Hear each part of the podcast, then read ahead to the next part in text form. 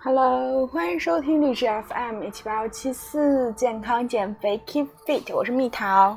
现在我在深圳的家中卧室的落地窗旁给大家录这期节目，看着窗外的山还有云，下面的车流就觉得特别淡然。我在深圳哎。一个这么赞的城市，一个包容心这么这么足的城市。那么这次我想跟大家去分享什么呢？就是首先跟大家分享啊，这个熬夜和早起。熬夜你还能早起吗？就主要是针对一个现代啊，大家就是如果说有工作的人群，就会觉得啊。我每天好累啊，我晚上才有点自己的时间，然后就会熬夜，然后早上可能又起不来。熬夜已经成为现代人大多数的生活常态了。可是被动型熬夜和主动型熬夜还是有区别的。如果是这种被动型熬夜的人，可能是因为他们的生物钟异人异于常人，也就是传说中的夜行人。但这些夜行人究竟拥有哪些属性和特点呢？让我们走进科学，认真对待熬夜。就主要是跟大家去讲一下，熬夜这个东西就分哪几种吧。就有些人可能生物钟本身就有问题呢，有些人就嗯是真的是睡不着，就各种情况嘛，跟大家去分析一下。你晚上一般几点睡啊？如果你和我一样喜欢一两点就寝，甚至熬夜到三点。那么你也许会收到过很多“别太晚了，早点睡啊”的热切关心。这个时代，早睡早起已经是一个颠扑不破的政治正确。它的如此正确，乃至于熬夜都得加上个“熬”字来强调它的不合理。但是早睡早起一定对吗？熬夜就一定不好吗？其实不然。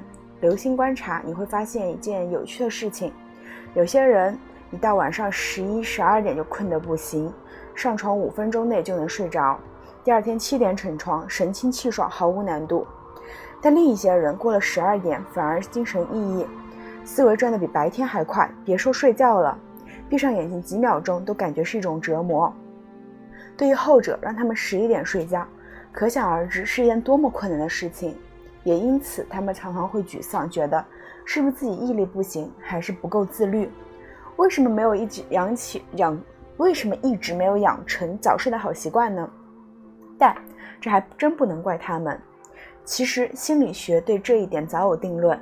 心理学家认为，每个人都有属性，叫做生理时钟，它决定了我们在一天的不同阶段内精神状态的波动状态。而生物时钟最显著的特征就是睡眠偏好。早在1976年，心理学家就已经开发出了一套问卷评估法，简称 MEQ。用于评估不同的睡眠偏好。根据研究结果，至少存在三种偏好类型：晨型人又称云雀，倾向于早睡早起；夜行人又称猫头鹰，倾向于晚睡晚起；正常人又称蜂鸟，没有特别的倾向。一般来说，晨型人习惯在十一点前入睡，夜行人通常是一点一到二一到两点。而正常人没有特别的情号，可早可晚。所以说，如果说你熬夜到五点哈，那你这真的是自己作的，不是说你是夜行人啊或者怎样。那么夜行人是不是极少数呢？其实也不是，三者的比例意外的均衡。一九七六年首次 MEQ 调查显示，在人群中。晨行人占百分之二十四点七，夜行人占百分之二十六点四，而正常人刚好占一半。四十年来，针对 MEQ 有相当多的研究和补充，比例有所波动，但大体上变化都不大。二零一六年，睡眠专家 Michelle 在他的书《The Power of Wind》又把这三种类型进一步细分为海豚、狮子、熊和狼。海豚型约占百分之十。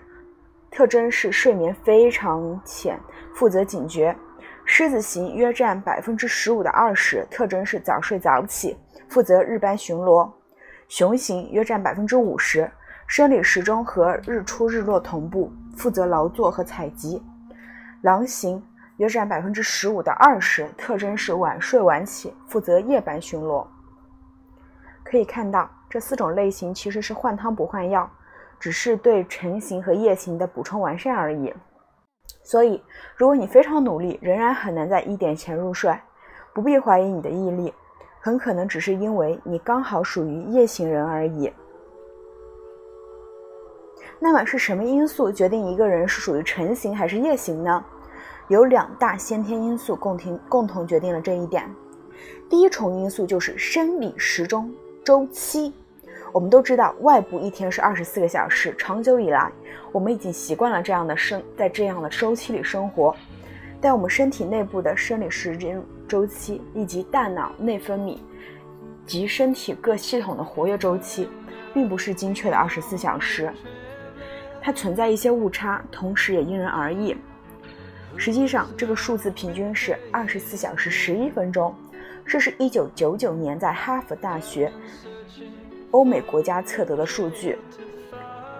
后来，日本国立精神神经医疗研究中心也在日本测得了相类似的数据，二十四小时十分钟。如同自然界的其他事物一样，在不同的个体身上，这个平均周期也呈现出正态分布的趋势。也就是说，有些人的生理时钟周期可能是二十三小时多一点。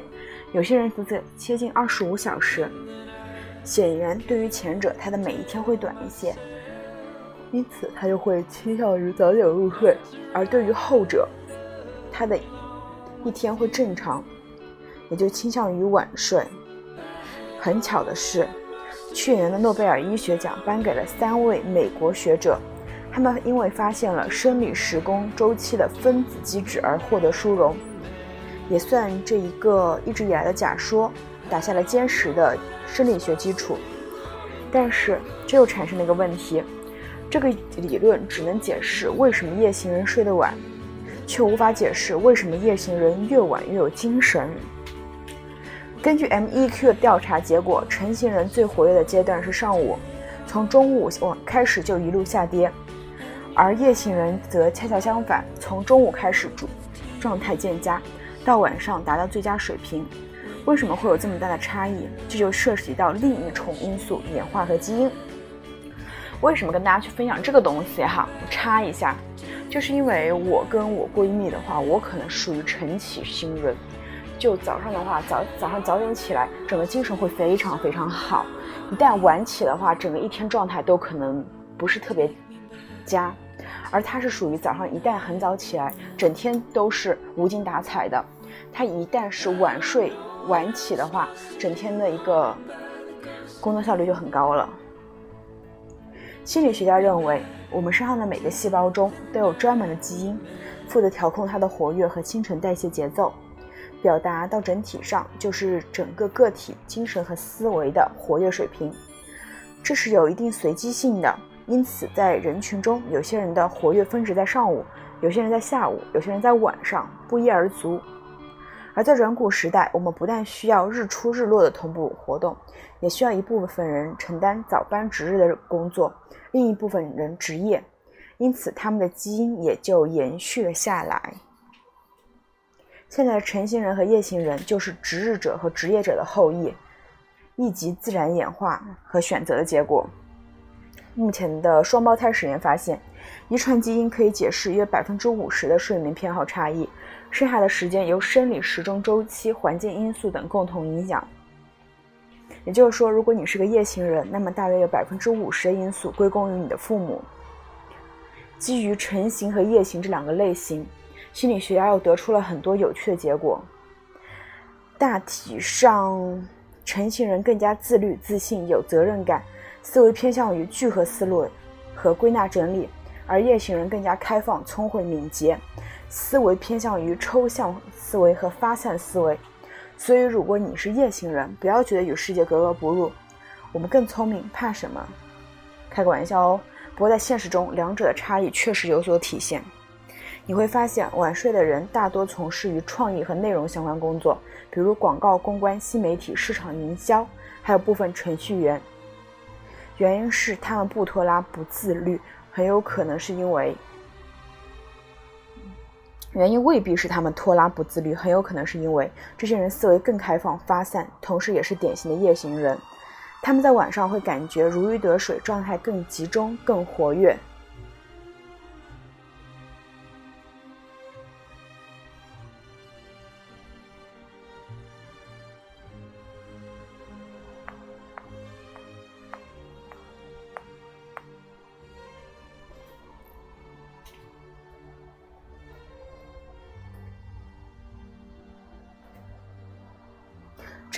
此，每当看到诸如凌晨三点成年人的世界很心酸这类诉苦，我的内心是毫无波澜的，因为对这些人来说，这是生活的常态啊。举个例子，一名四 A 光公司的广告文案的典型生活轨迹是怎样的？一般上午十点起床，十一点到公司刷会刊文，十二点吃午饭，饭后开开小差聊聊天，十四点开始工作，十六点到十七点茶歇。十八到十九点吃晚饭，同时开会接活，然后如果任务不紧迫就带回家。二十一到二十二点开始工作，一直到零一到两点收工睡觉。不过呢，夜行人有一个比较大的困扰，就要社交时差。我们这个时代是一个极度推崇高效、上进、勤奋的社会，因此会极力追捧早起，同时认为早起的人更努力、更上进。不过我觉得的话，就根据自己的身体情况来吧。如果说你早起会觉得有精神，那就早起；那如果说你晚睡晚起，晚上的思路比较好的话，那就晚睡晚起都无所谓。根据自己的身体状况进行调节，不要强迫自己，这是一种最好的状态了。就理论的话，只是作为一个参考，因为毕竟还是因人而异的嘛。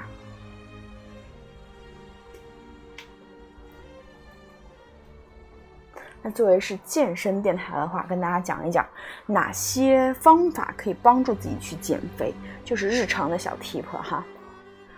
前段时间呢，佟丽娅上了热搜啊，原因是她在《向往的生活》中一块饼干吃了五分钟，不少看了节目的网友感慨：女明星瘦就是靠吃的少。然后佟丽娅发了条微博说：“说我吃的少的你们真的误会了，因为节目时长。”大家并没有看到吃完一一碗饭后，鹏鹏又帮我盛了第二碗米饭，吃不完的也是第二碗了。你才不吃饭呢，吃饱喝足，忍不住嘴馋了，吃一块饼干还不行吗？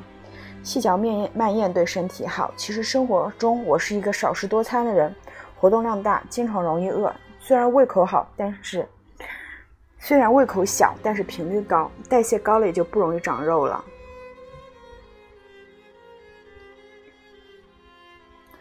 快节奏呢，如今成为了大部分人的生活状态。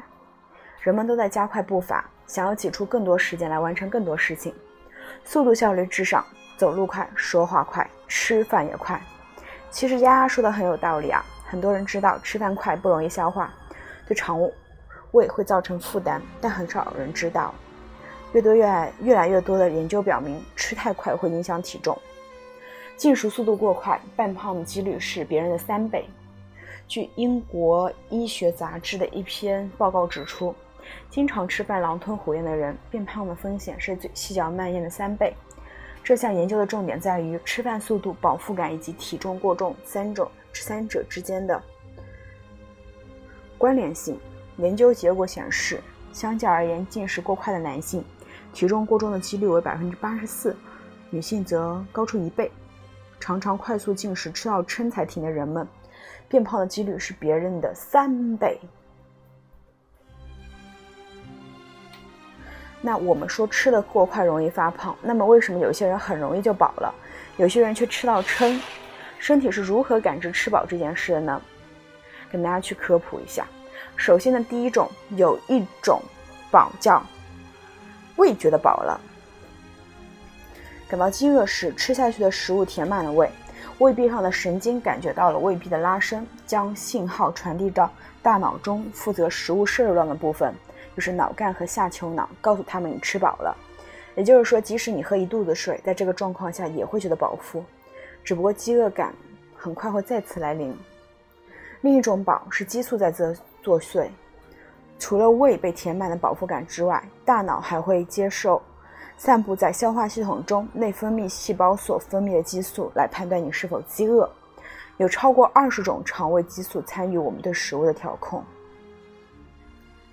以胆囊收缩素 （CCK） 为例，小肠上部的细胞在食物刺激下会分泌胆囊收缩素。当下丘脑感受到胆囊收缩素之后，身体会削弱吃东西带给你的快感。这时候你都要充分的满足，于是停止进食。胆囊收缩素还能缓减缓食物从胃进入肠道的速度，让你的胃在一段时间内被撑得更大，给身体足够的时间来吸收、接收吃饱的信号。所以细嚼慢咽时会比狼吞虎咽时更有饱腹感。简单来说，CCK 啊，就是这个胆囊收缩素是一种很重要的食欲杀手。因为它的主要功能就是告诉大脑你已经很饱了，可以不用吃饭了。而吃的太快时，身体会来不及认清自身状况，很容易就吃饱了。那吃的快就是这么让你发胖的。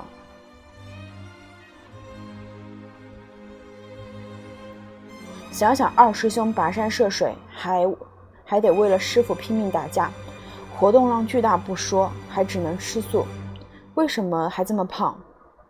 因为他吃馒头好快呀！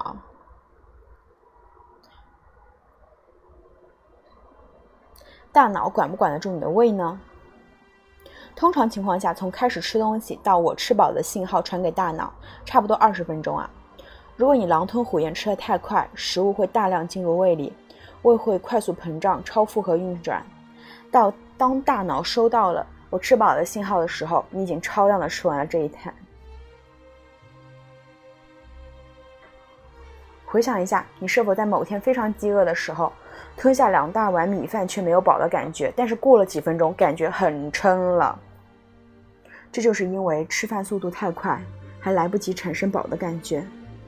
如果你每顿饭都这么吃，胃口就会越来越大，然后很快就会超过自己的一个摄入热量，然后就变得胖胖的了。还有呢，就是跟你吃的食物有关啊。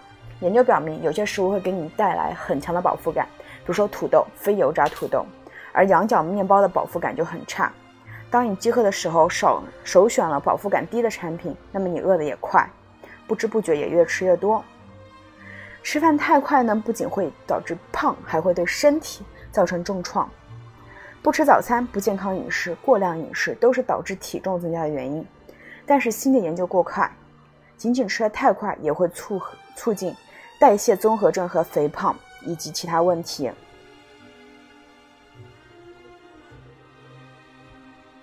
日本广岛大学耗时五年做了个实验，然后研究发现，进食速度快的人患有代谢综合症的比例为百分之十一点六，正常进食的患患者为百分之六点五，而进食速度慢的人仅为百分之二点三。而且呢，快速进食者更容易拥有大的腰围，拥有更少的好胆固醇。他们，而好的胆固醇呢？他们是组，嗯，就很少嘛。快速进食本身不会导致二型糖尿病，但它吃的太快会导致更大的葡萄糖波动，从而胰岛素会有抵抗。所以呢，还是建议大家去吃慢一点。你吃太快也容易得胃病嘛，会可能会有胃炎。因为呢，就你吃太快，胃中始终有食物，会使胃液水平不断降低，对胃壁、胃黏膜有损伤，可能会造成胃溃疡。所以呢，真的吃太快的话，会让你变胖，还会让你得病。你还是吃慢一点吧。怎样做你可以吃慢一点呢？就是首先是嚼的慢一点，然后就是给自己二十分钟的时间细嚼慢咽，然后还可以刺激 CCK 的分泌。就，嗯，餐前摄入少量的健康脂肪，比如说坚果、巴旦木那种，都是可以的。还要调整进餐速度，先吃蔬菜，然后汤、蛋白质、主食，这样就可以了。然后呢，要经常吃一些饱腹感长的食物，呃，主食呢可以吃粗纤维的，然后多吃绿叶蔬菜、低糖水果啊这些。换个小盘子，就盘子越小，你吃的越少。那最后希望大家都可以细嚼慢咽，然后不要得胃病，不要得胃病哦。嗯，那么这期节目就是这样啦。首先跟大家去分享了，就早睡起。早睡新人和晚睡新人的一个特征，再给大家讲一讲吃饭不要太快。那希望你们可以记住，有任何问题呢，评论区给我留言或微博艾特我桃子萌不萌，爱你们，么么哒。